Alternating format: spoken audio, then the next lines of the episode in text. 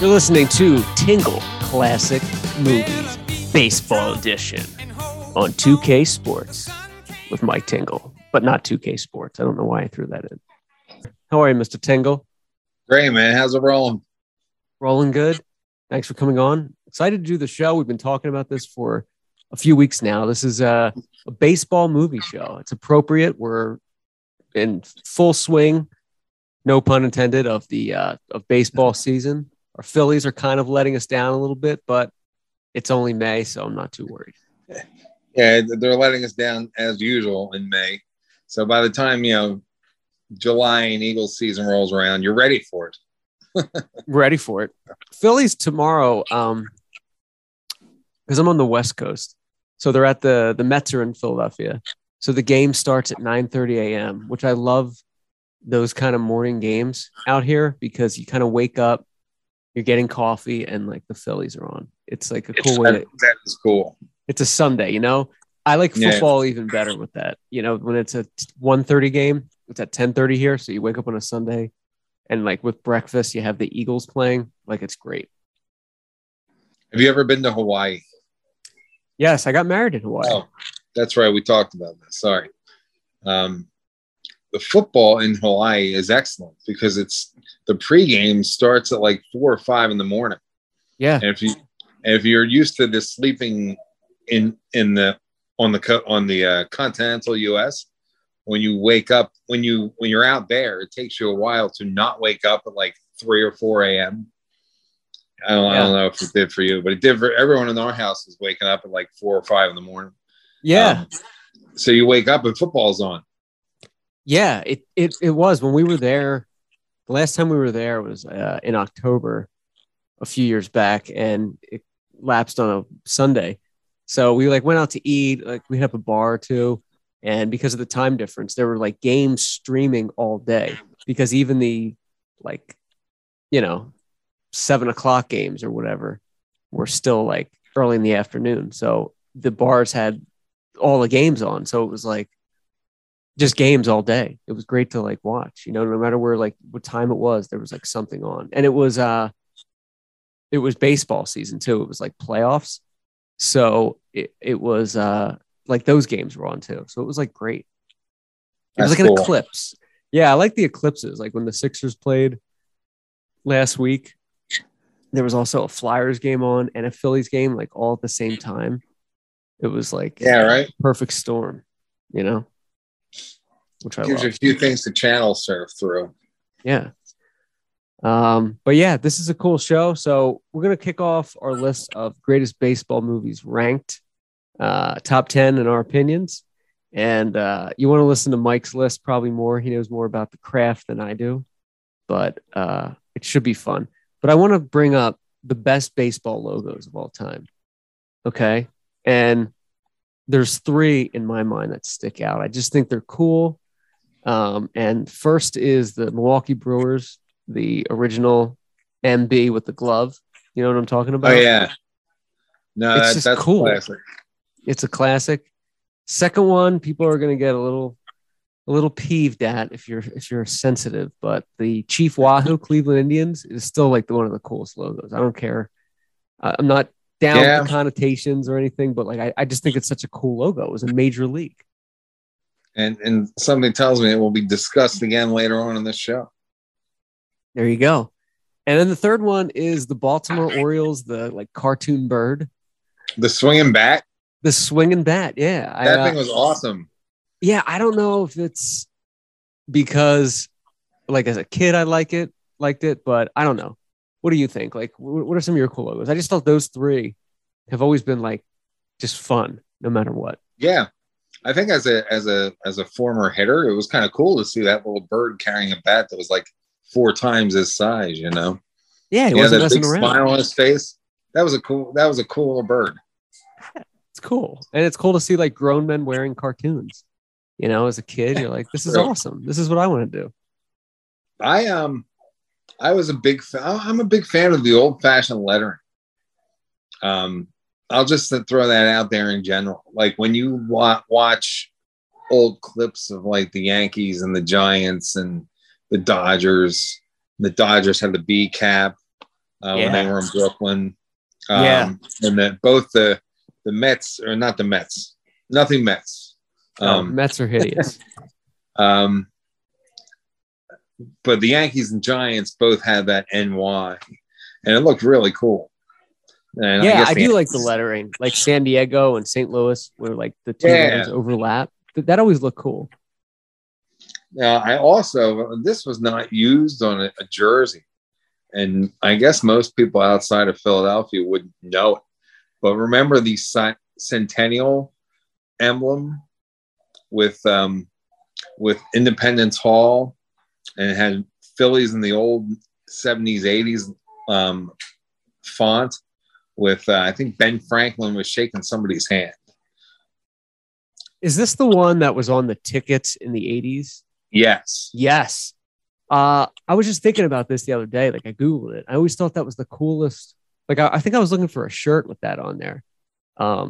That was a cool logo. It was on, I remember it was on all the tickets as a kid. Like, I'd keep the tickets, and that was on there. Yeah, man. And see, baseball is one of those traditional sports too. When I think that's why everyone that around it kind of worries about change, because you're oftentimes changing something that, at least for the bulk of its duration, was pretty awesome. You know, like everyone's going to associate those earlier Mariner uniforms with like Griffey and Randy Johnson and those great teams, right? And so when they started kind of going away from the old Mariners uniforms, they're still relatively the same. But since they changed a little bit, you're like, eh. And I remember, too, back in the Bagwell day, that the Astros were one of the ones that really kind of started using like a third jersey or like an all-black jersey, remember? Yeah, yeah. And now everyone seems to, maybe it's not black, but they'll have some kind of alternate jersey. And I just kind of like the older Astros jerseys better. Yeah, the neon fluorescent kind of ones that they had. Yeah, I always thought those were cool. And because nostalgia is like such a big thing now, like we were just talking about before the show, the Phillies uniform in the 80s, like the maroon and stuff. I always thought as a kid, like, it's not like cool.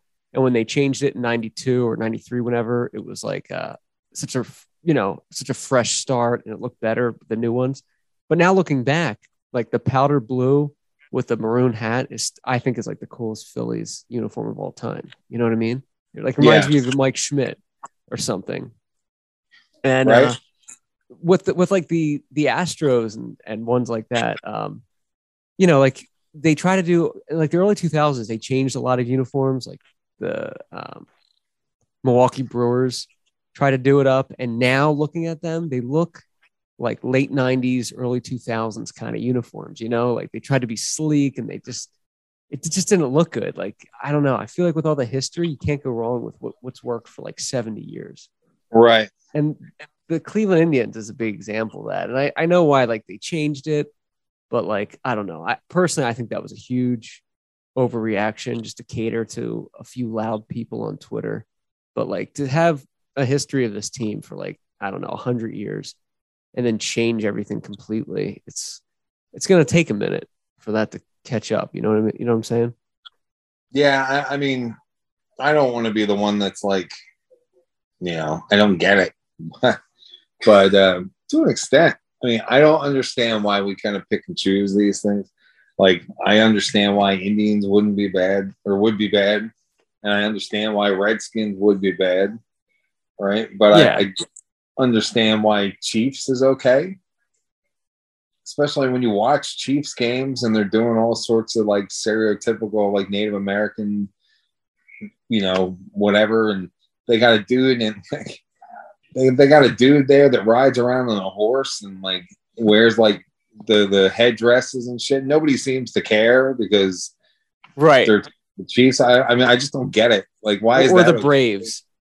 Yeah, the Braves. Or the Fighting Irish, you know, like it's a slippery slope. Like, when is somebody going to come out and go like, oh, that's offensive towards the Irish, what we're always drinking and fighting, you know, like it's just not going to end. Right. And before you say yes, maybe it's a point that it doesn't, you know, it's kind of like a badge of honor. If you're an Irish fan and you're also Irish. You know, I like the term Fighting Irish. It sounds strong. And maybe that's why Braves works. Yeah. But, and again, you know, nobody down south seems to be all that annoyed by calling their team the Braves. Right. Yeah. So maybe I don't know. Not strung up about it. I think the sports teams as well.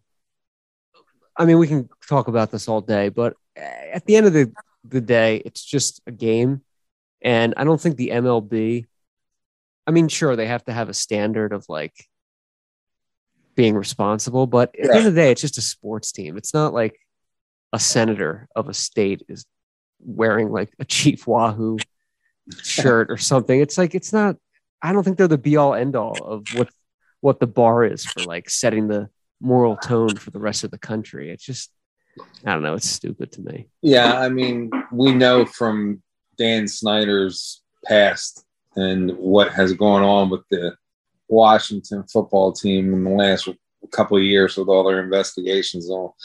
Yeah. The least of their problem was their name. So that was it. So changing their name at small potatoes, small potatoes. And also I think because we're so used to the names out there, any new name change will sound dumb, even though if you look at modern teams or current names, they would sound dumb if they were new. Like when I hear the Cleveland Guardians, I'm like, oh, it's so dumb.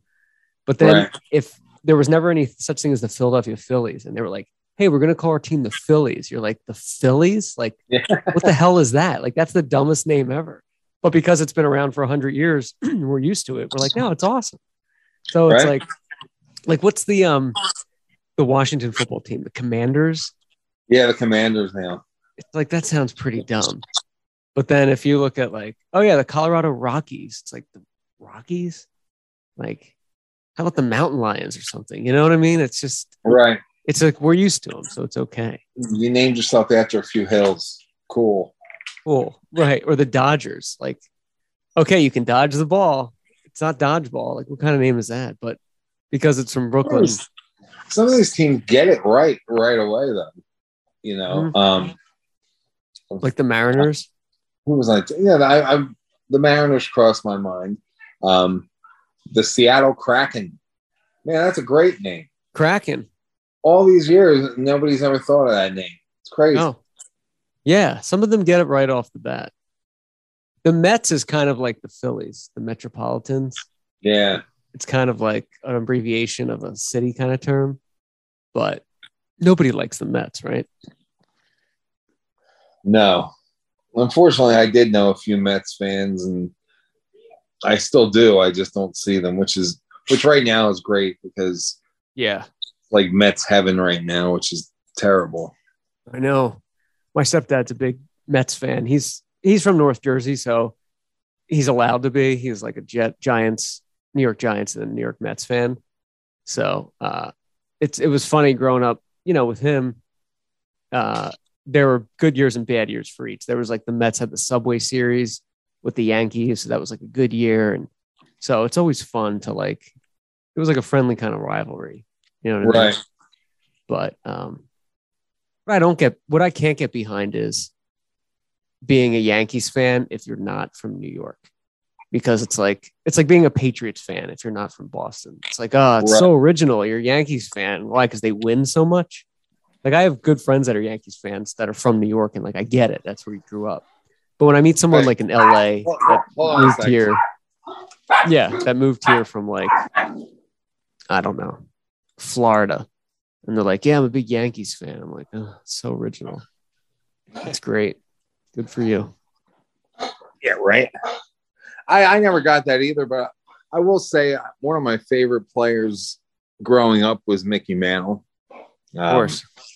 So I don't know. I get the old Yankee love.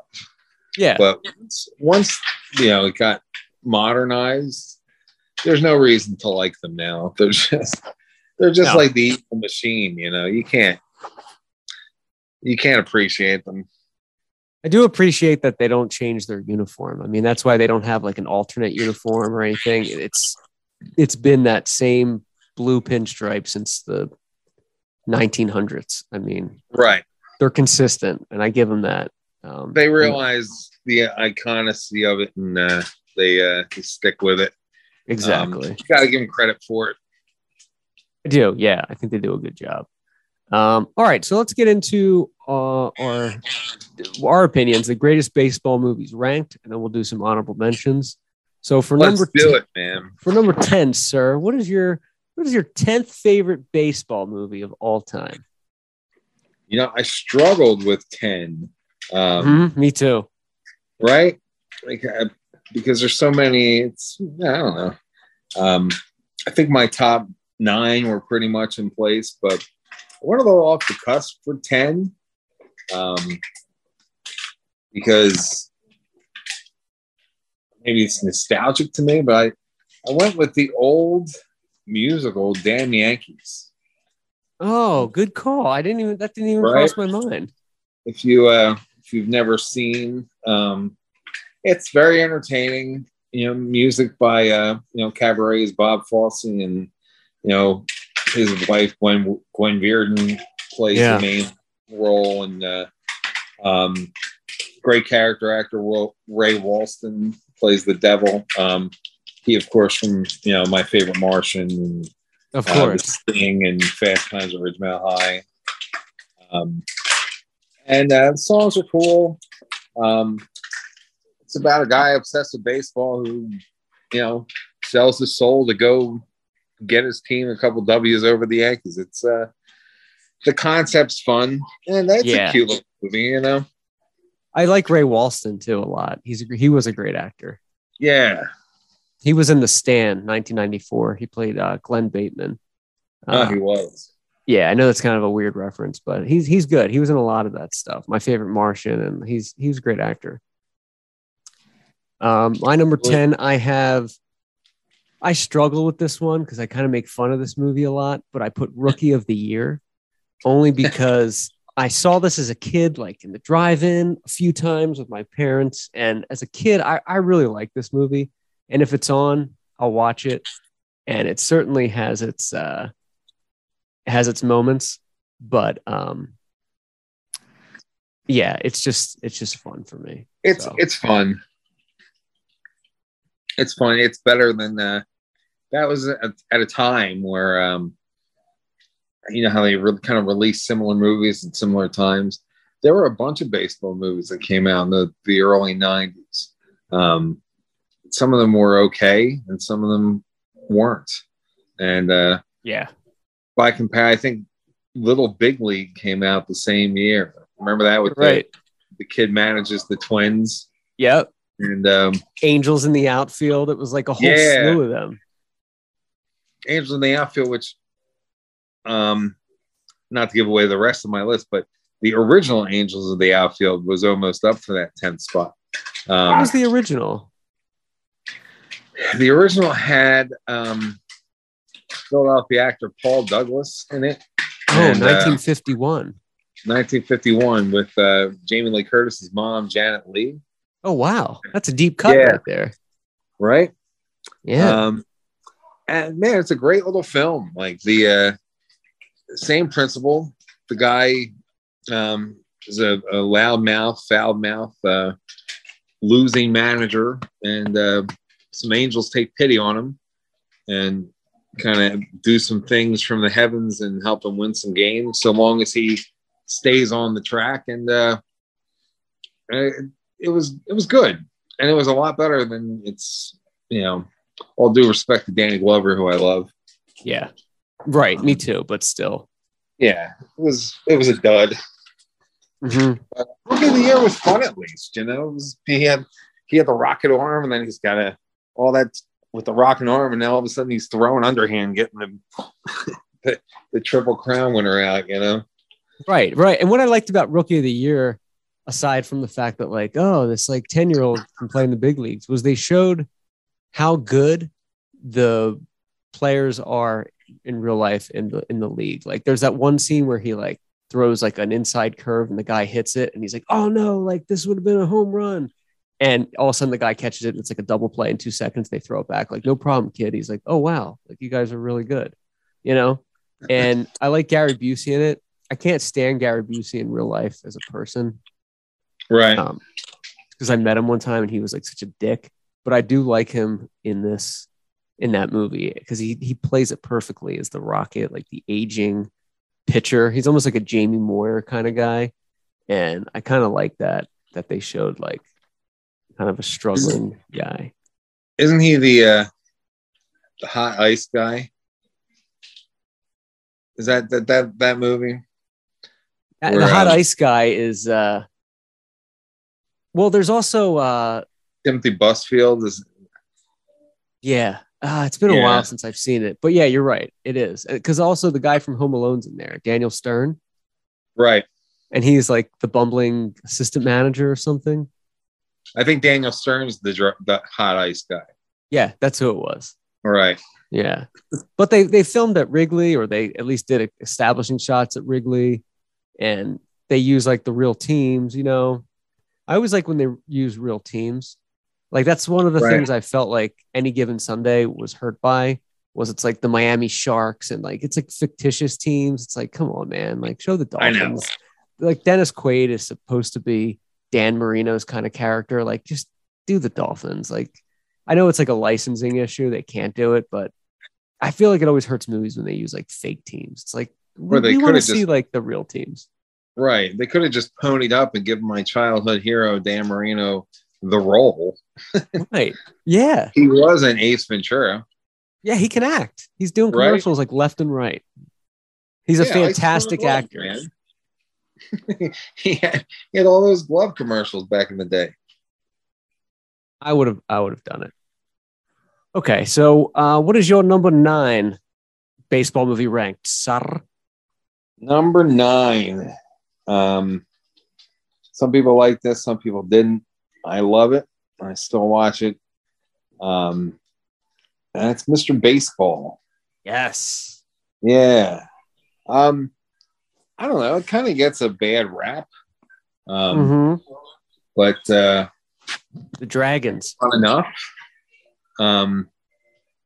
It's fun enough. It's got Tom Selleck, who looked like a grizzled old baseball player.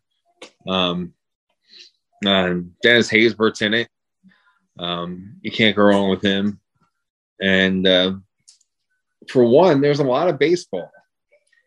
And, I think a lot of issue I have with some baseball movies is that the sport is not in the forefront.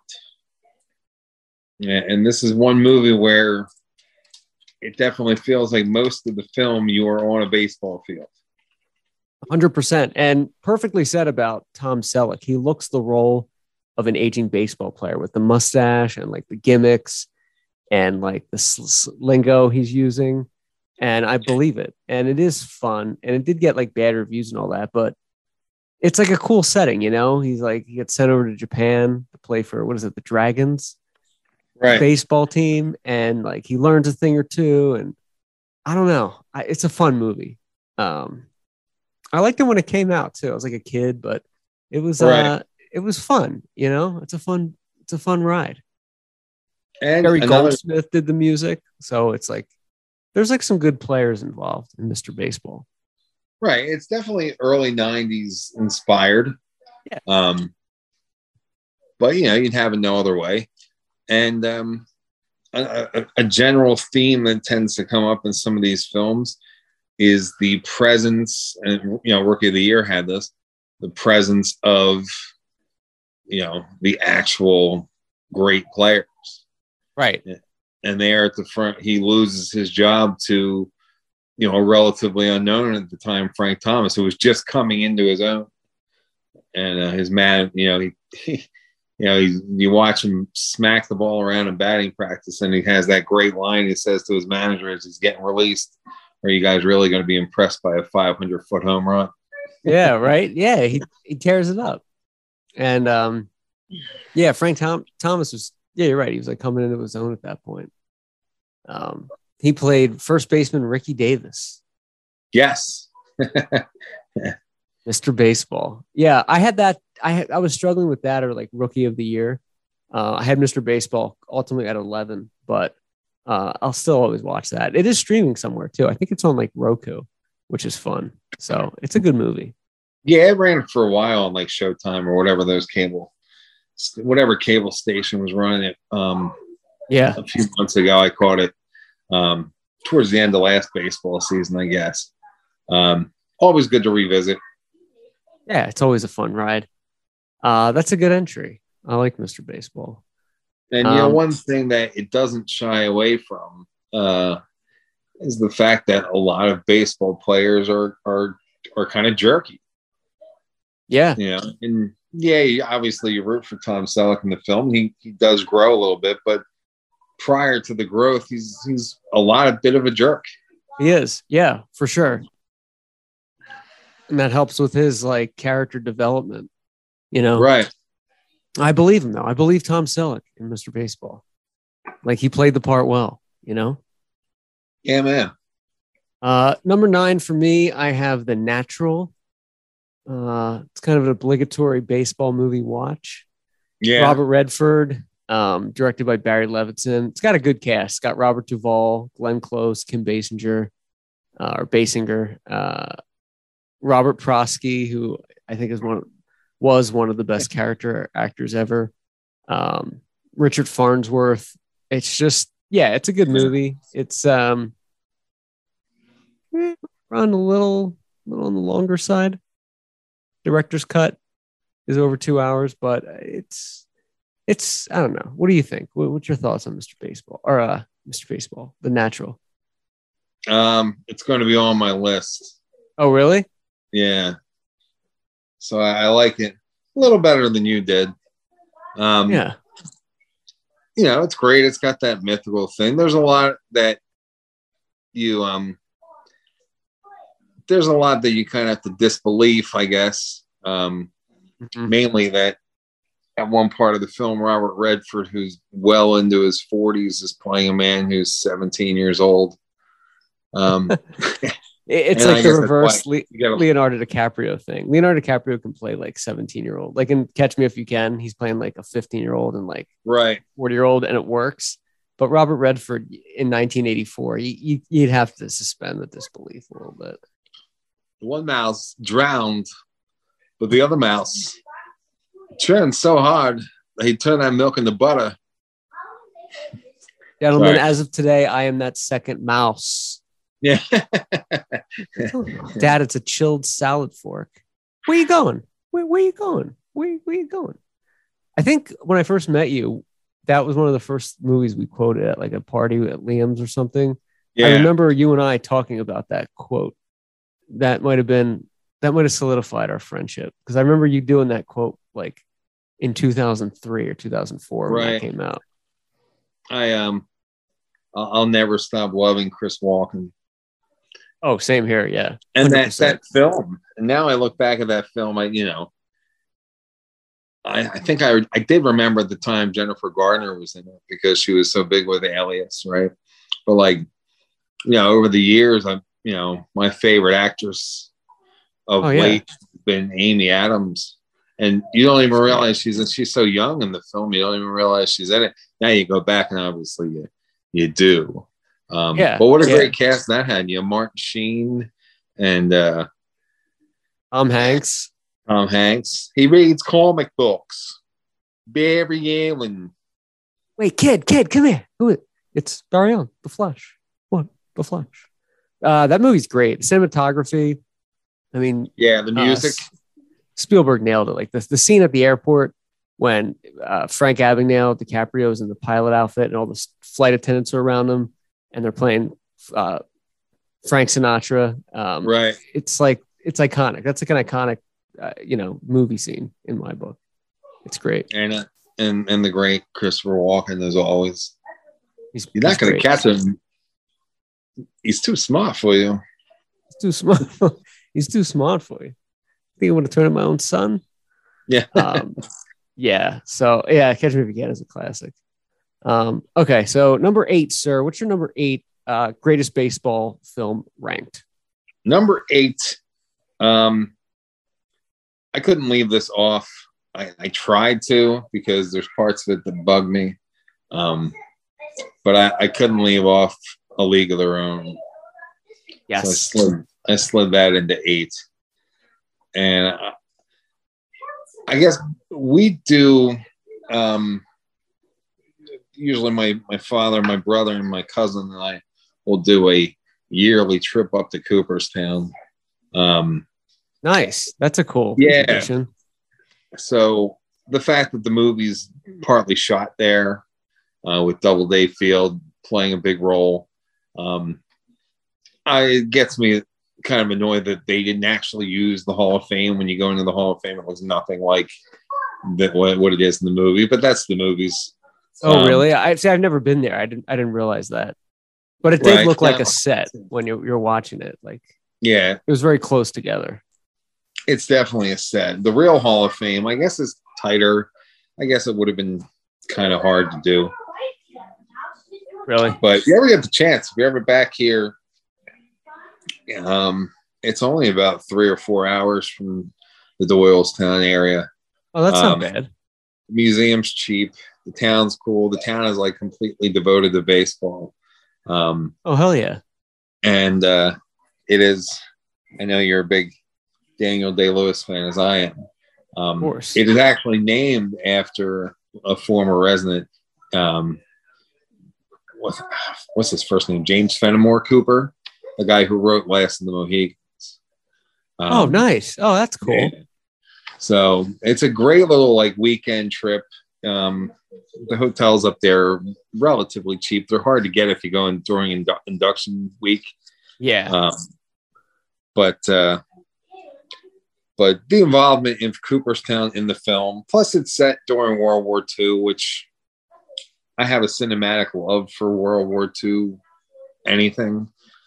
And plus I quoted a lot, so I couldn't leave it off, because just for the John Lovitz and Tom Hanks quotes, it had to make my list. Oh yeah. Lovitz is perfect. And when I'll just crowbar in my League of Their Own. I have it as number 3. So I'll just say the John Lovitz character is perfect. And I read when they originally filmed it, he had a much bigger part, but during test audiences, they just cut it down to his best lines and everyone who was dying. So they kept it in there. So that's why John Lovitz, every time he speaks in A League of Their Own, it's he's hilarious. It's his best lines. It is super quotable. And yeah, I do the World War II stuff. I mean, there's a lot of stuff that's kind of ridiculous in there, but and some of it doesn't age well. It's a little cheesy. Madonna's character. I mean, she's good in there, but a lot of it's overly sexual, and you're she doesn't really need to be that way. 10 cents of some slouch can slobber all over me. I'm not doing that again. I'm not doing that again. Rosie O'Donnell's good in there. It's I don't know. They did a good job, I feel because Penny Marshall did it, of showing sexism in the time, when the league wasn't doing well. And they're she'll also bake you a cake because she is a great housewife. They did a good job of showing sexism in the 40s, I think. But and there's Marla Hooch. What a hitter. What a league. She's 50 feet away. Right. But yeah, it is a fun movie though. I always quote Evelyn, what team do you play for? Well, I'm a peach, sir. Well, I was just checking because I was wondering why you throw the ball home when we've got a 2-run lead. You let the ball go, and we lost the lead because of you. Are you crying? Start thinking with your head, that's that lump 3 feet above your ass. It's classic. Roger, are you crying? Rogers Hornsby was my manager, and he called me a walking pile of pig shit the day my parents came up to see me play the game. Did I cry? no. Why? Because there's no crying in baseball. I like when he's talking to the Mr. Harvey, and it's just like, no, sir, I've learned the error of my ways. Like, oh, you quit drinking? It's like, no, I just can't afford it anymore. And he starts laughing. That is a good movie. I also read, too, Tom Hanks had an issue with the age of his character. And he said to Penny Marshall, like, I think I'm too young to be like this old washed up guy. And Penny Marshall explained, he's not old. He's just like washed up from the drinking. He's still like a young guy. And that's when Tom Hanks like agreed to do it. And I felt like that worked out better with the tension, because it's, if he was played by like Robert Redford or someone in like their 50s at the time, it would have been okay. But the fact that he still wanted to play, but just didn't because he screwed up with drinking, kind of made it all the sweeter at the end when he like wants to coach the team more and he comes into his own. I felt like that was a little bit of a better angle to use. And, you know, it was not uncommon back in the day. Really? Yeah. I mean, you could probably, I wouldn't even say you would argue it. I think there's probably a bunch of evidence that would point that that's what kind of shortened Mickey Mantle's greatness. Oh, the drink.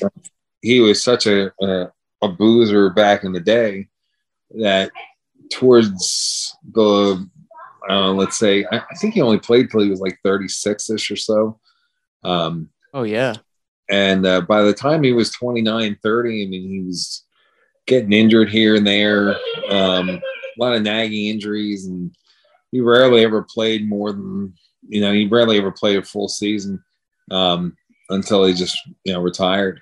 Oh, wow. That's sad. And it was mostly just him and Billy Martin, you know, fondling around, you know,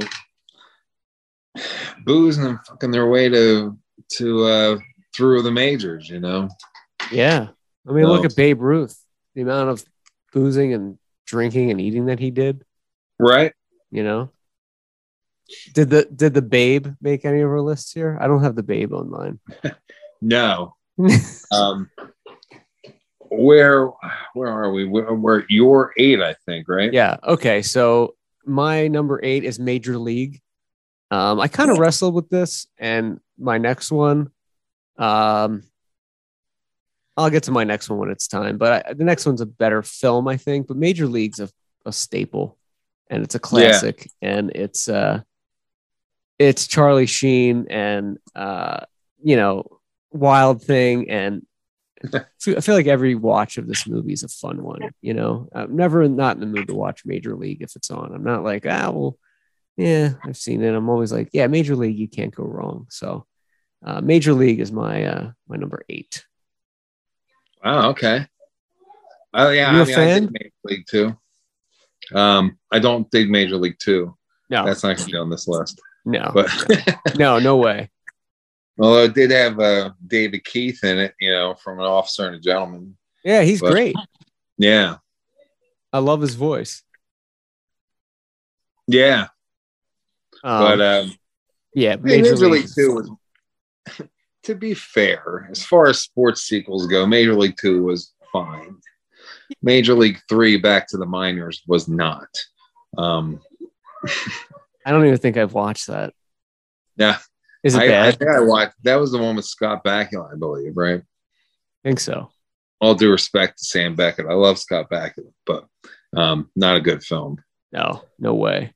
Can't do it. Yeah, Major League, you know, it's classic. It's got the you know, the old Indians. My Major League. This this sucks. But one of my dream scripts, if you will, was to take the story of the '93 Phillies and make it into a film. I think it would have been excellent. I still do. I wish somebody would do it for the 30th anniversary. Can you believe it's 30 years next year? Oh, I can't. I feel so old. But I remember watching that live. Like, I was allowed to like stay up late, and or whenever it was on, it was like yeah, like school was like secondary. Even my parents were just like, this is important. Right. The problem with it is I can't figure out a way to write it I can't see it in production without it being just basically Major League, which is oddly enough what that team was. Oh yeah. Yeah. All the characters, Dalton, Dykstra. Right.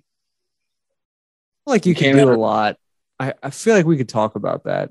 I think there's things you can do in regards to like coaching and like the city and like showing a little bit of history that you could make it kind of like Major League, but not as much. Right.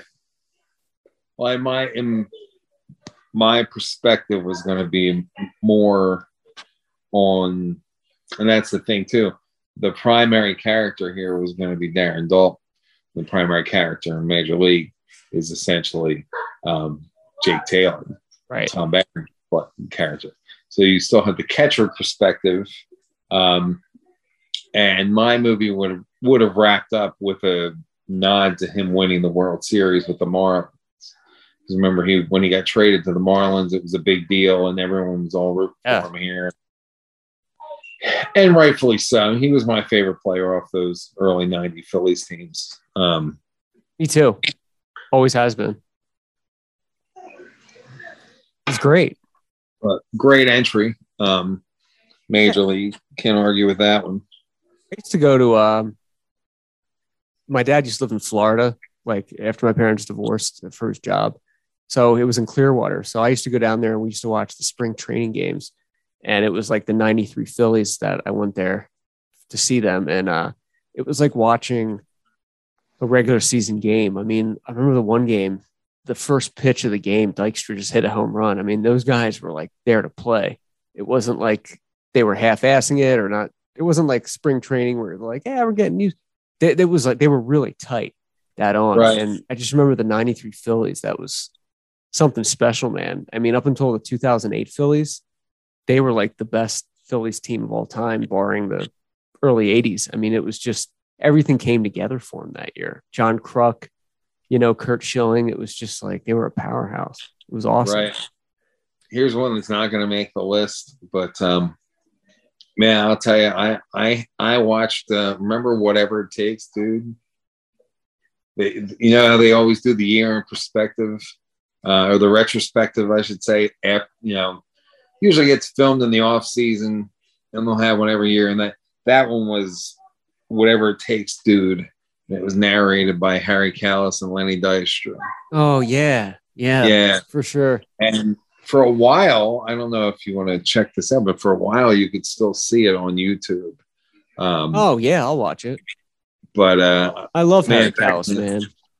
Back in the mid 90s, I used to watch that shit all the time. Oh, yeah. That and like the NFL films that Harry Kalas did.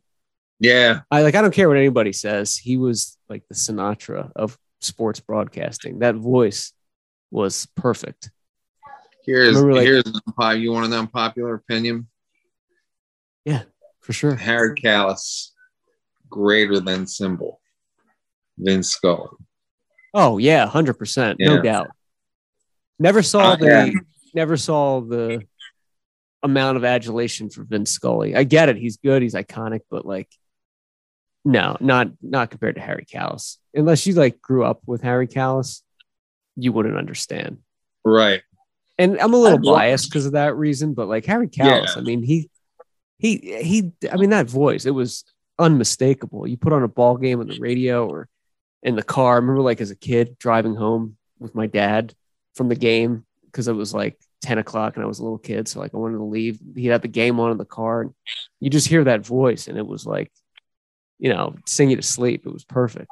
Yeah, perfect. Yeah, Harry, I agree with you, man. Definitely better than Vince Scully. All due respect to Vince Scully, but he gets so much echo, like so much. Right? I just don't get like when I watched some of his Dodger games and stuff. Even he's boring. He's a boring broadcaster. I'm sorry. Okay. Good. I think he's boring. Yeah, and when I first. I think there's something weird and egotistical about the fact that he always did games alone. Yeah, it's super egotistical. And when I first moved to LA, I never really even heard of him. Like, I've heard the name, but I never really like watched Dodgers games. So I never would have, you know, listened to him. And then like hearing the games out here and watching them, I was just saying to people like my wife who agrees with us, actually, I'm like, I don't get it. I don't get why this guy is so revered here. He's like, he's average at best. He's just been doing it for so long that they're like, oh, Vince Scully. He got in with the right person at the right time in like the 60s or whatever, and has been doing it since, probably because he has an ego. He sucks. Vince Scully sucks at broadcasting. This show is better than any fucking Dodgers game. Am I right? I'm right. I'm just kidding. But he is overrated. I'm only right in my book, man. To the listeners. I would listen. I would force myself to listen to something, you know, when like somebody's showing you like a band or something and they like, they really like this band and they're just waiting for you to love the band too. And you just, like, yeah. Cooney and I used to do it all the time. I'd be like, hey, how about this song? He's like, yeah. See, like, why you like that? I'm like, it sucks, doesn't it? He's like, it sucks. It really sucks. But I'm only kidding about like ripping on Vince Scully. He's obviously like a legend, but I really don't like see the appeal. And I feel like what you said is right. Broadcasting the games alone, like what kind of ego does this guy have? Right? Who is he? He would just go off on these tangents. Who is he, Bill the Butcher? Yeah. And sometimes he would go off on these tangents like about players that you like disliked, and it would just kind of take away from the game. Like, you know, stop airing your business on, you know, Craig Biggio or Ryan Howard and just announce the game, dude. Right. He, okay, here, I just looked him up. He's 94. He retired after 67 seasons, beginning in 1950 and till 2016. So I get there's a lot to be said about that kind of longevity. That's nothing to scoff at. That's a remarkable career. But the fact that he held that for so long, I mean, he was in late 80s still calling the games. Like, come on. You know what I mean? I've heard him when he was calling them. Yeah. I watched Dodgers games out here because they're always on somewhere. It wasn't anything special. They weren't Harry Kalas broadcasts. We'll just say that. No way. Yeah, Harry Kalas was great. Anyway, okay, so Major League is 8. What is your next one, sir? Moving on to my set. Now we're getting into the nitty-gritty here. Yeah, the nitty-gritty. 7, and you mentioned the Babe earlier. Mm-hmm. I'm not going to mention the Babe because that movie stunk. But I'll mention the movie with the actual Babe in it, and that's Pride of the Yankees. Oh, yeah, I never saw it. Is it great? Oh, really? Yeah. Pride of the Yankees, I got to add that to my list. Is a fun, fictionalized, if that's how you say it, depiction of Lou Gehrig's life. Oh, really? And his, you know, his courtship and marriage to his wife, and how he gets into baseball. And they kind of turn his mom into a reluctant. She's reluctant to let him get into baseball, and he, but he's so good at it. You know, how could he not? And then she turns out to like baseball. So that's not really how it happened. I've read that his mother was very supportive of his ball all through his Columbia days and his days with the Yankees. Yeah, that's interesting. But you get Gary Cooper, who's, you know, one of our great actors at the height of his time, who, if you put Gary Cooper and Lou Gehrig up next to each other, they look pretty darn close. Yeah, that's true. They do. And great character actor Walter Brennan plays his buddy and reporter. And 1940s Oscar winner and screen beauty Teresa Wright plays his wife. And along the way, there's a few other Yankee legends. Joe McCarthy's in it, I think, the old manager, Bill Dickey, and Babe Ruth has a pretty extensive run in the film. It's made, I want to say 42. So it's made about a few years before we lose him to cancer. So he's done playing, but he's on his way to being in bad shape.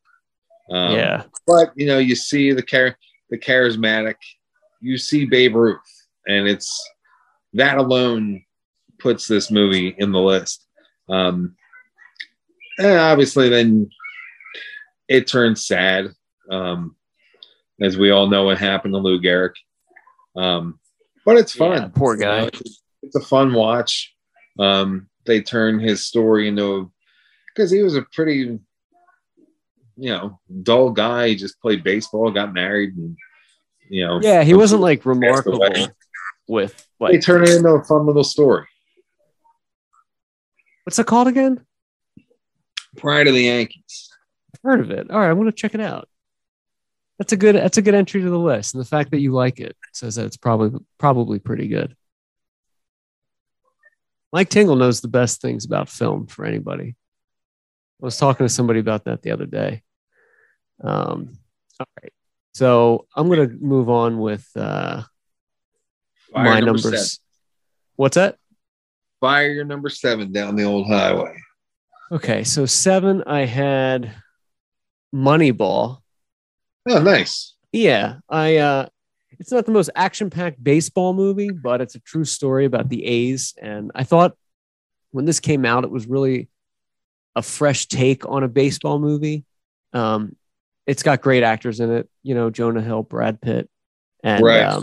It was really interesting to show, because they still talk about that season, how they kind of made it a numbers game of what players they could get and what they can do. And, you know, I just thought it's a good baseball movie, and they use real players and real names, and, you know, true story about the A's, and the A's were once the Philadelphia Athletics. So I kind of tend to root for the A's a little bit, like in real life, you know? Yeah. You know, I always had a soft spot for them too. Yeah. Yeah. You know, I'm not like a big fan, but I like Jimmy Fox, one of my all time favorite old time players. He had the cut sleeves and shit, you know? Yeah, it's like historical. It's cool. Yeah. So, yeah, Moneyball is good. You've seen Moneyball, right? Yeah, good entry. Yeah, it's a fun watch. They conveniently leave out the awesome pitching staff they had that year. They do, don't they? Yeah. Yeah. But a lot of people that detract from that film point that out. They also did piece together, and they show you how, in a very realistic way, unlike, you know, watching something like Draft Day. If you watched the Kevin Costner Draft Day, yeah, that's like his fourth baseball movie, right? Oh no, that was the one where he's the NFL GM, and he makes all these ridiculous trades to. Right. Not pick number one, and then pick number one, and I don't even know. I lost track, but he was all over the place. It fails in doing what Moneyball did, which was show how they pieced together missing parts and got themselves in a better position. Right? Yeah, 100%, and it worked too. Like the story worked, and I felt like they did a good job too with showing like. Okay, you have like this young kid that's like, hey, we're going to be like moving stuff around. And these old guys who are doing the same thing, like a Vince Scully for like 50 years, were like, yeah, it's not really a good idea. It's not how things are done. Like, well, that's how they're being done now. They weren't working before. Right. And they kind of show that animosity. Right. And they're fighting with the manager, played well by Philip Seymour Hoffman. Yeah. I forget the name. I think it was Art Howe. I think so. So, yeah, good flick. Yeah. Yeah, it's fun. What do you have for your number seven? Oh, my number six. My number seven was Pride of the Yankees. Now number six. We are going to stick with the older. This isn't an older film, but it's set in the earlier times of baseball. A bit more on the serious side. But that is 8 Men Out. Oh, that's a good movie. Yeah, for sure. I see, to me, baseball has that old time feeling. Like, I just love looking at like old players' cards and stuff. Oh, like, me too. 100%. To see like what Rogers Hornsby was hitting in like 1920 through 1924, whatever year it was. Like, oh yeah, numbers are outrageous. So you get the old time music feel. It's got a great cast too. You got John Cusack and Michael Rooker, Christopher David Lloyd. Strahan is in it. Nancy. Christopher Lloyd. Christopher Lloyd's in that, right? Yeah, D.B. Sweeney. Yeah, plays Shoeless Joe. Yep. And you see, you know, it's a shame what happened to those guys. You know, but it depicts it in a fun way. The baseball's fun, even though the movie is centered primarily on their, you know, what happens to them in their trial and stuff. You know, the baseball action is not left out. Right. And, let's not forget John Mahoney as the manager, Frazier's father. Yeah. Gleason. Yeah. Great flick. Also, that probably should have made my list. What I like about those old or movies set about in the old days, like this movie or 42 or anything like that, is they show the old stadiums, like the old cigar box, like Ebbets Field or Shibe Park or, you know, like Crosley Field. And I just feel like those old dead ball era stadiums from like the 1900s were just so cool. You know, it wasn't like the monstrosities you have today. They weren't built for cars. They were walking traffic. So you would see these old pictures and they had like the old post entrance with like one ticket booth, and people would go in there with like their fedoras and like go watch a ball game, and they're, I don't know, something kind of magical about that, something pretty cool about that. There's no stadium club boxes. Now, to flip that though, my parents recently went to Boston and did a game up in Fenway Park. Oh, cool. It's something my father's been wanting to do for God his whole life, I guess. Yeah, and he couldn't stand it because it was so old. Because it's so old, the seats are so tight and shit. Yeah. Like they're not built for comfort. No, God forbid. I think he was like in the middle of the aisle too. Yeah. So I don't blame him. It's a far cry from the stadiums now. I mean, like Citizens Bank Park is like a paradise. Oh yeah, Citizens Bank Park. I always thought is what like a ballpark should look like. It looks like one of the older stadiums, but it's got all like new amenities. Like Petco Field or Petco Park in San Diego is just like that. Petco Park's actually beautiful. I don't know if you've ever been, but no, they build it right downtown San Diego, and downtown San Diego is like very small. It's not like a big city, so like you walk everywhere. And there was old buildings there from like the early 1900s that they built the stadium into. So there's like the Western Metal Supply Company.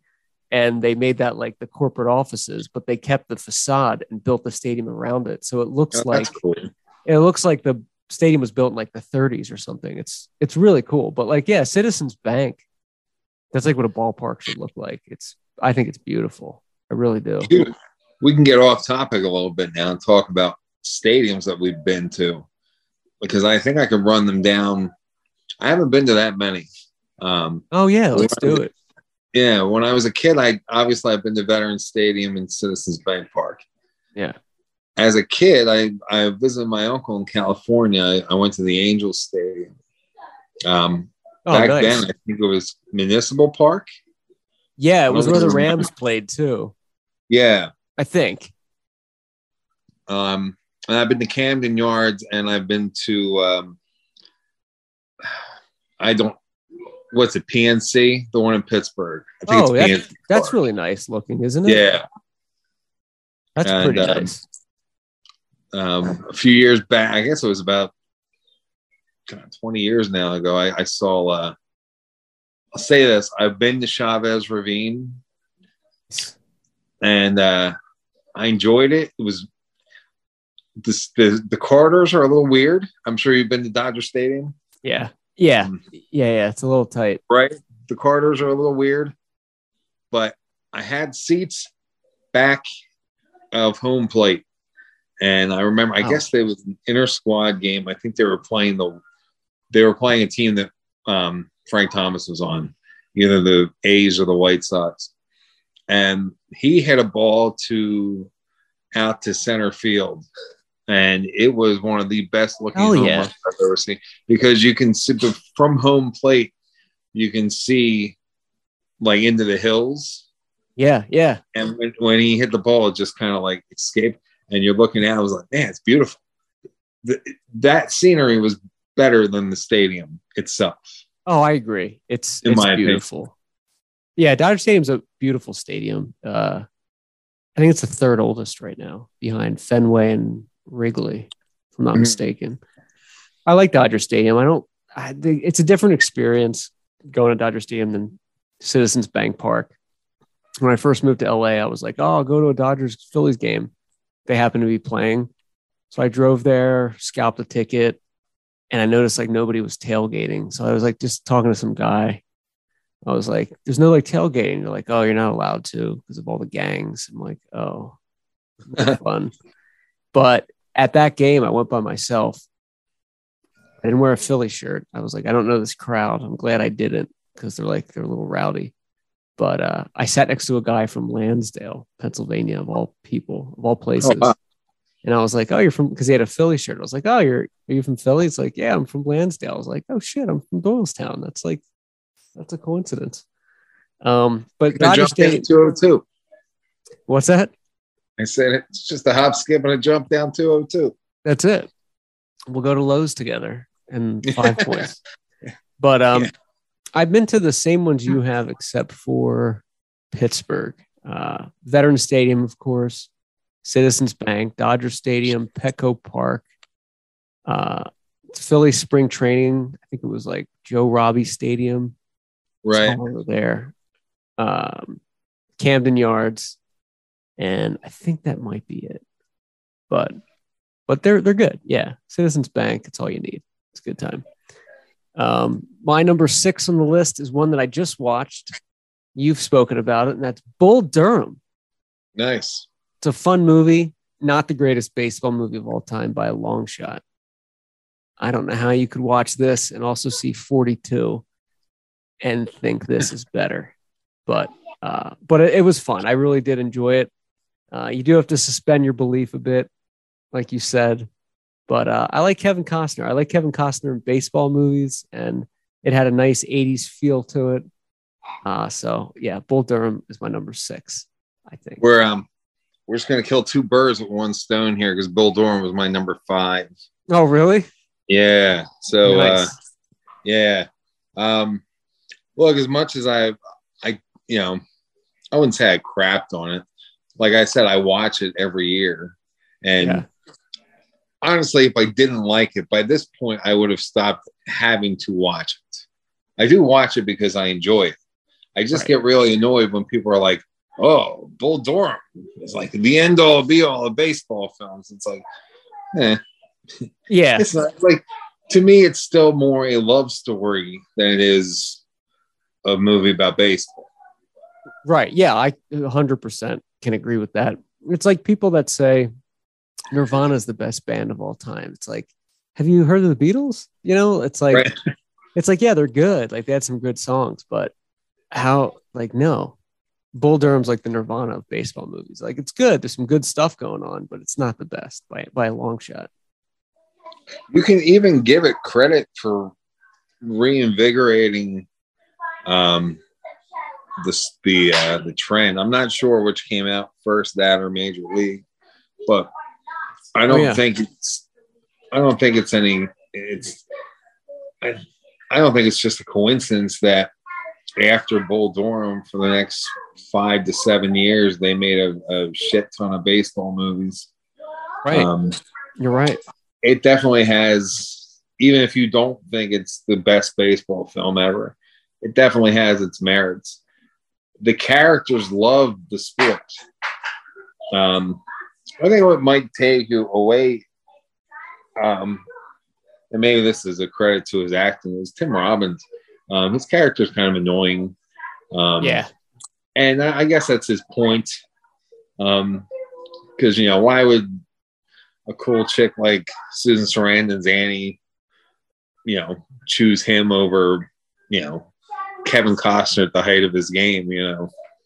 He wouldn't. She wouldn't. Yeah, that kind of irked me when I watched that. Is he's not like this great pitcher. He has like a great attribute, but he's not. He doesn't like hone his craft, which is why he's in like the minors, I guess. And he's just kind of like full of himself. But like the scene outside where he like tries to break the glass bottle off his head or whatever. Mm-hmm. He misses that by a long shot from like 5 feet away. It's like, you're supposed to be a pitcher. Like, come on, dude. Yeah. He's got all those issues, but they bring, you know, not to, you know, spoiler alert, you know, they bring him up in the September call. Like, they would never waste an option bringing him up like that. No way. Then we're told he has, you know, movie exaggeration, but he has what? 18 strikeouts and 18 walks in the same game. That's a lot of pitches. That's a lot of pitches. Later on that season, he gets called up to the big leagues. You know, right. If you had that many strikeouts, you would have had to pitch the whole game and get at least one strikeout per inning. Right. Or two. At least two for some innings. It's just, that's a lot of pitches. But, you know, I think the movie does get a lot right. Yeah. It's small town, you know, it's baseball. It's small town baseball. You go to a lot of these minor league cities and, you know, this is all they got. You know, oh, Reading, yeah. Yeah, they build around it. Philadelphia, but Reading's also an hour and a half away from Philadelphia. You know, right. You may drive into to see a Phillies or an Eagles game, but basically you have the Reading Fighting Phils, and that's what you have. Right. It's right there. Especially in these Carolina leagues, like, oh yeah, you know, you got that's the girls. The girls that come into the clubhouse, and all the guys, you know, and it, you know, that part they get it right. And I like the, you know, the announcer with the little the sound effect bat that he's got. Oh, he's great. Double, you know. Yeah, he's got the soundboard. He's great in that. The soundboard and the sound effects. Great entry, right? Yeah. And, you know, Kevin Costner, again, he gets these roles, and there's a reason for it. You know, he looks the part. He had a decent swing. And, yeah, he earns it. He does. You buy into him. You like him. Yeah, for sure. Yeah, so Bull Durham, I think we agree on. That was your next one? That was my number 5. So if you want to roll into your 5th. Okay. My number 5 was 61. Oh, nice. Have you seen 61? I'm sure you have. The only reason 61 hasn't made my list is I probably haven't seen it in damn near 20 years. Okay. I've only seen it when it first came out. So, but I remember enjoying it. And like I said, you know, I read books and stuff on Mickey Mantle. I've always been he's always been one of my favorite non-Phillies. Yeah. So I like 61. It was fun. Barry Pepper. And yeah, it's a fun movie. They capture the nostalgia of the old days pretty well. I just watched it recently, maybe in the last year, and it's still a really good movie. There's only one scene that doesn't hold up, and it's really funny in retrospect. It's Barry Pepper sitting on the bed with like a wife beater on, like thinking about his career and what he's going to do. And he's smoking. And the music choice was just so cheesy. And it looks like the start of like a softcore porn video or something. He's just like smoking. And it's like too long on him, like reflecting shirtless with a cigarette. I'm like, that's a weird choice for like 2001 or whenever that came out. But, I think it's a good movie, and I felt like you walk away appreciating it, you know, a little bit more. So right. So that was my 5. Yeah, what was I going to say on the... You know, 61's funny. I'm not entirely sure what year it came out, but I feel it kind of flows into that whole... It was made because of the times, you know, because we had the McGuire Sosa thing that went on and the Barry Bonds thing. Yeah. And, you know, maybe if you were, I mean, that was, I don't know if Billy Crystal directed it, but he was pretty much the reason it was made, right? He did direct it. Yeah. It was made in 2001. Okay. Right. 2001. So it was like the height of the whole steroid thing. And there were, you know, people like, long story short, it wouldn't have been made now because it's not relevant. But at the time when all these records were being broken, you got this movie that comes out where the producers basically say, well, you know, look what this guy had to go through to dethrone the almighty Ruth. You know, these, you know, all the love you're giving these people, like. And it's funny how movies work that way, you know? Yeah, it is. It is. And you're right. I don't think they would have made that now, but it was a product of the times. And it was really big when it came out. I think it was HBO or something, but I remember it was like, it was a big deal. It got a lot of buzz. Right. I remember my stepdad watched it and was like, oh, you got to watch it. Like 61, it's great. And I was like a dumb kid. I knew Mickey Mantle and Joe DiMaggio, but I didn't understand like the scope of it all and what that 61 meant and all that. So like watching it, it kind of, you know, gave me a little bit of an education. I thought it was pretty cool. So, all right. What is your next one, sir? My four, see, I struggle with 3 and 4 here because I like them both pretty evenly. Yeah. My number 4, though, I went with, the little boy in me went with The Sandlot. Nice. Yeah. You can't go wrong, you know. A lot of good like small roles with, you know, Karen Allen and Dennis Leary as the parents, and you know, obviously James Earl Jones is great in it. More talk about the Babe, you know. Yeah, I have a question about The Sandlot that's going to rely on the Tingle theory of movies thing. All right. I'm just going to say ahead of time, The Sandlot's my number 1. Not necessarily it's the best baseball movie, but from as a kid, just nostalgia. And I love the movie. So it's, so Sandlot's like my favorite baseball movie. But one thing that always bothered me is, okay, so James Earl Jones' character played with Babe Ruth, right? In the movie, he played ball with the Yankees. But in the 1920s, he wouldn't have done that because Jackie Robinson was the first African-American integrated in the league. It was the Negro Leagues in the 1920s. Right. So why would James Earl Jones be playing with Babe Ruth on the Yankees? He wouldn't. That wouldn't have happened, unfortunately, then. Did they ever explain that in the movie? Was he a teammate, or was he just kind of like? Remember Babe Ruth had those pictures with who was it? Cool Papa Bell or whatever, who he obviously wouldn't have played with, or Josh Gibson, one of those old Negro leaguers. I don't remember. I think you're right. I think he would. Okay, so I'm looking at it. It looks like he was a friend of Babe Ruth. Not necessarily on the team. Okay.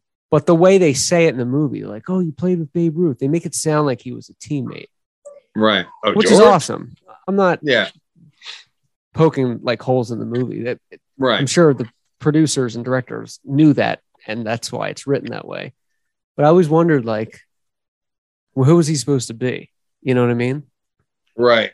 So maybe he was just a friend. I don't know. We'll probably go... Before he lost his sight, he was probably a good player in his own right. Right. So, and, you know, it's a shame that he didn't get to play with Babe Ruth. Yeah, for sure.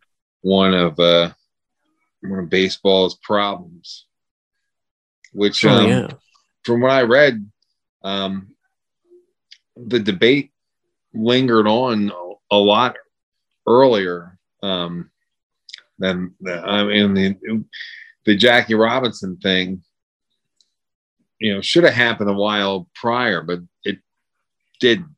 Yeah. Obviously it should have never been an issue, but when things are an issue like that, you need someone to change it. And they didn't. And I know a few years ago, when they were going through a bunch of the cancel stuff, they threw the first commissioner on Kennesaw Landis. Yeah. They kind of lambasted him, but from what I read, he actually was kind of would have been for integration. It just never happened. Oh, really? That's I read something. I mean, it's good business. Aside from the right thing to do, it's like good business to have a bigger pool of players and things like that, obviously. Right. You wonder if a lot of those guys would have held the records they did in the 20s and 30s if it was integrated. You know, like how many untapped players were out there. Right. Yeah, you know, what would have changed? Right. But Sandlot's a great entry on that. That's always a fun ride. Yeah. I never liked when it was in the theater. Like I saw it, I thought it was a good movie, but I think I really, once it came out in like VHS and on cable and stuff, like later that year is when I really got into it. Because I remember watching it like all the time, but I think I only saw it in the theater like once and was just like, right. Yeah, it was okay, but maybe like I didn't get it. But when it came out on like video, I think I was like all about it. My next one is, we're at number 4. Number 4. Field of Dreams. Mm. If you build it, he will come. Man, we're rolling along really nice here because that was my number 3. Oh, really? Yeah. It's a great movie, right? Yeah. Another one with James Earl Jones. Another one with James Earl Jones, right? Kevin Costner. Kevin Costner. If you had to make the all-star baseball team of actors, those two are definitely in it. Oh, yeah. Along with Dennis Haysbert, who we mentioned before, Mr. Baseball and yep. Major League. Yep, absolutely. And I don't know, Field of Dreams is cool, man. I've always wanted to go to that field, but it's like in the middle of nowhere. You'd have to make like a special trip just there. It's sad that it's not somewhere closer. You know what I mean? Like you really have to go out of your way to get there. It's like the natural field in Buffalo still exists. And oh, I really? Guess I guess Buffalo's a little more of a town than where that farm is in Idaho. But there's still not much around. I have no reason to go up to see just the base. If I went to my wife and was like, hey, we're taking a 4-day trip to Buffalo to go see a baseball field that they use for a movie, she laughed me out of the building. Would it be happening? Right. Don't you think Field of Dreams though is one of those movies that like it's always good when you watch it? Like it's always, you know, there's not like a bad part in there. I feel like it's always refreshing. It's nostalgic, and you know, I think like it's perfectly cast, and you know, the sadness of the old players, and I don't know, it's just like a great movie. You know, often misquoted as if you build it, they will come. Right. You know? You always see that in like spoofs and movies. It's like if you build it, they will come. Like another baseball book turned movie, which apparently the big reveal in the movie is not a reveal in the book. That he knows all along that he's building the movie. He's building the movie. That he's building the film for his father, and which I find is weird. I think, yeah. Like that is weird. I don't, you know, my friend told me, and it gave me no reason to read the book. I mean, that's cool. You read it at least, or you knew about that. Right. He warned me. He warned you. So Field of Dreams. All right. So Field of Dreams is your number three? Yes. Okay. So I did A League of Their Own for three, which we've covered. So we'll go back to, what is your number two greatest? Number two is the Major League. There it is. Yeah. Yeah. Now, I just think you're not going to, speaking of sign of the times, you're not going to get that type of movie again. And if anything, it's going to keep the Cleveland Indians relevant until they re-edit the movie. And it's they just put the Guardians in, and you know eventually they're going to do it. But I hope not. Until that time, we can appreciate it for what it is. Yeah. And with the R rating, a lot of films weren't able to actually capture what a team would actually be like. Right. You know? Totally.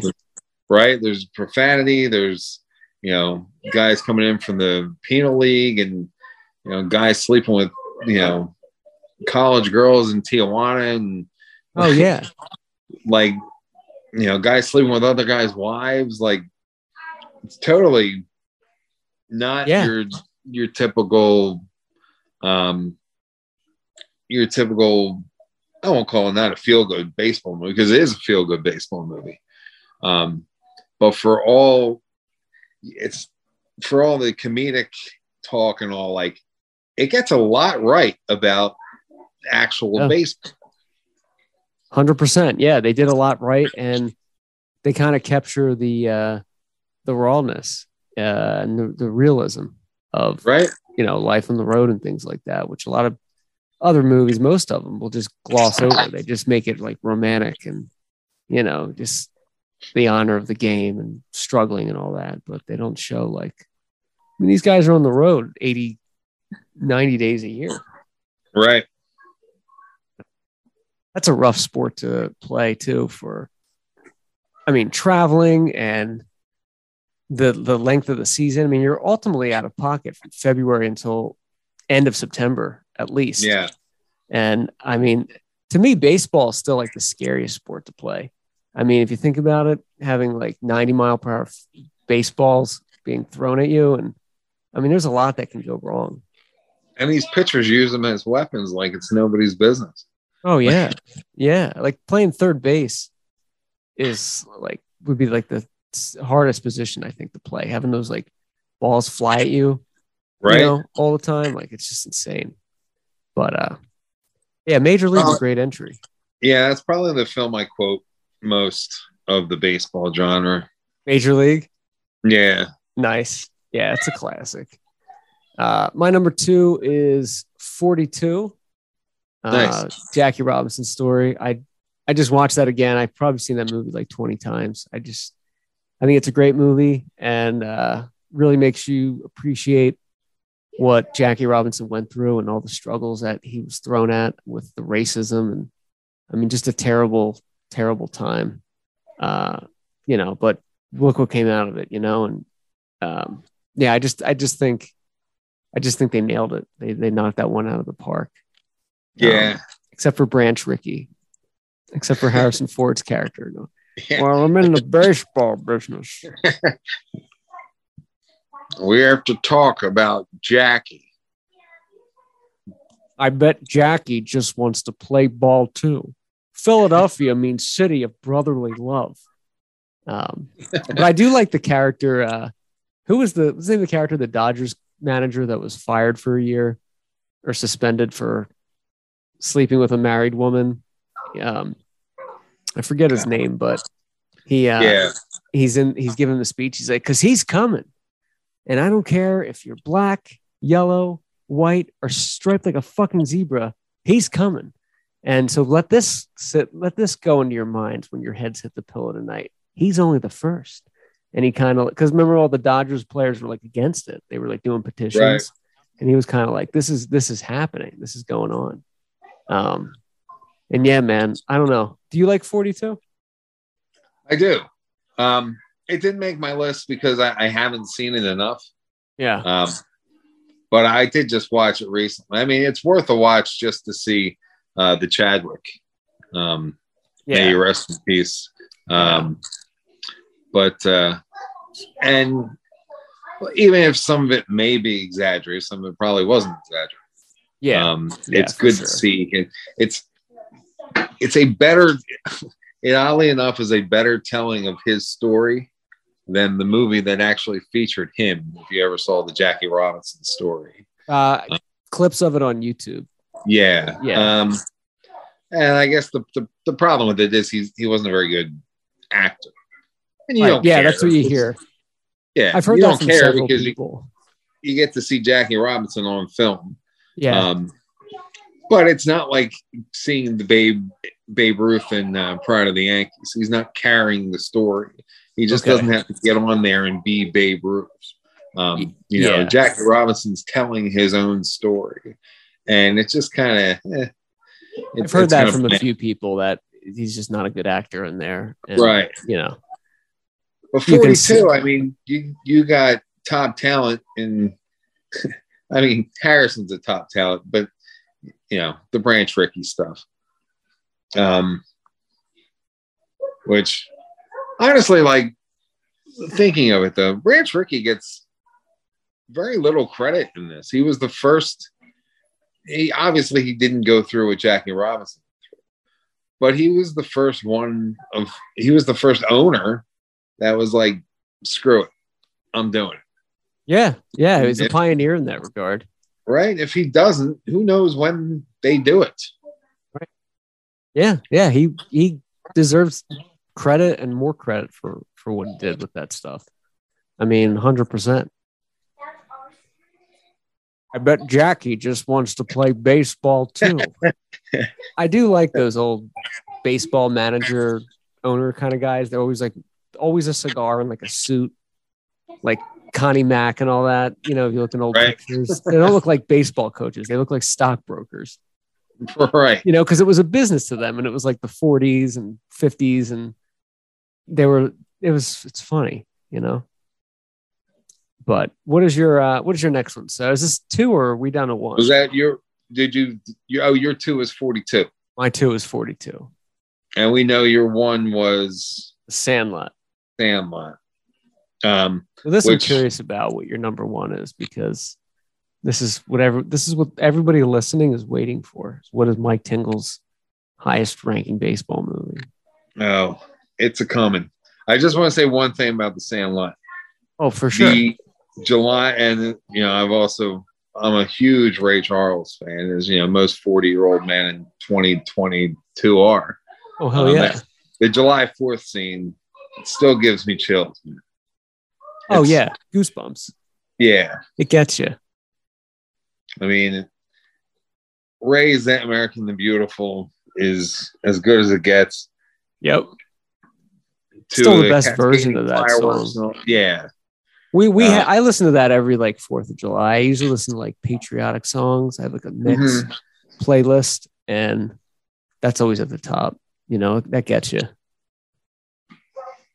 My number 1 has been mentioned before, The Natural. The Natural. There it is. See? There it is. I need to rewatch it then, because it's been a long time. So if that's your number 1, it's got to be excellent. It's funny. They just aired this on Turner Classic Movies, and both Ben Mankiewicz and Ed Mueller were discussing it, how I love both those guys in their opinion. But Ed in particular was basically kind of poo-pooing the whole mythological and the corniness of it and all. And to an extent, I get it. Yeah. But to me, baseball is mythology. I still think back when I was a kid, you know, it's all I wanted to. It was, you know, before there was anyone or anything, there was baseball, my first love. Oh yeah. So, you know, knocking the lights out, him hitting the cover off the ball, striking the whammer out by the train tracks. I mean, it all just not to like, right? You know what I mean? He's basically Superman in a baseball uniform. Yeah, and the sets too on there. Like you mentioned, the Buffalo Field's still there, and like the train station and stuff like that. Like it's romantically shot. You know, it's a beautifully shot movie, I think. And it's got the a great score, oddly enough, by Randy Newman. You know, I love LA. That guy did The Natural. Yeah, right. All those dramatic, like do do do do do do. Oh yeah. Like it really has all the right cues. He's the same guy who you got paid in me.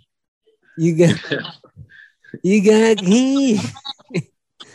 That is a great flick. That is a good one. I'm going to watch that again this weekend. I'm going to look for that and the Damn Yankees one that you mentioned. I'm curious about this. Yeah, Damn Yankees is fun. Not as much baseball because of the music. But it's fun. Yeah. It's good. It's a good ride. Yeah. All right, I kind of include because I want the whole spectrum. You know, I didn't include some of the other baseball musicals that kind of don't work, in my opinion. Like, Take Me Out to the Ball Game. And these things don't age so well. No, they get a little cringeworthy to watch. You have listened to Tingle Classic Movies Baseball Edition. Thank you for tuning in, listeners. You can download the show for free and stream everywhere on all platforms that podcasts live. Michael Tingle, thank you again, sir. We'll see you next time. Thanks, man. Enjoy your night. Life is a ball game being played each day. Life is a ball game everybody can play. Yes, you know Jesus standing at the home plate. He's waiting for you there. You know life is a ball game, but you've got to play it fair. The first place is temptation. You know the second base is sin. The third base tribulation. If you pass, you can make it in. Old man Solomon is the umpire, and Satan pitching a game.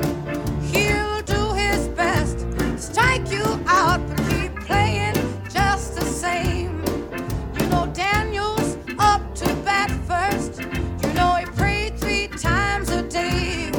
Yes, Satan pitched him a fastball, but he hit it anyway. Yes, you know Job is up to bat next. Satan struck him in every way, but Job hit a home run, and he came on in that day. Yes, you know prayer is our strong bat to hit at Satan's ball. And when you start to swing it, you gotta give it your all and all. Yes, you know faith's gonna be your catcher, and on him you can depend. For Jesus standing at the home plate, and he's waiting for you to come in.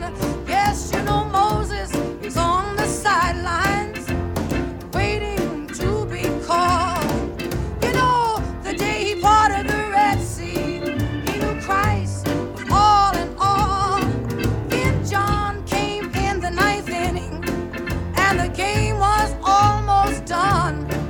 Then God gave John a vision, and he knew it already won. Yes, you know life is a ball game being played each day. You know life is a ball game each and everybody can play. Yes, you know Jesus is standing at the home plate.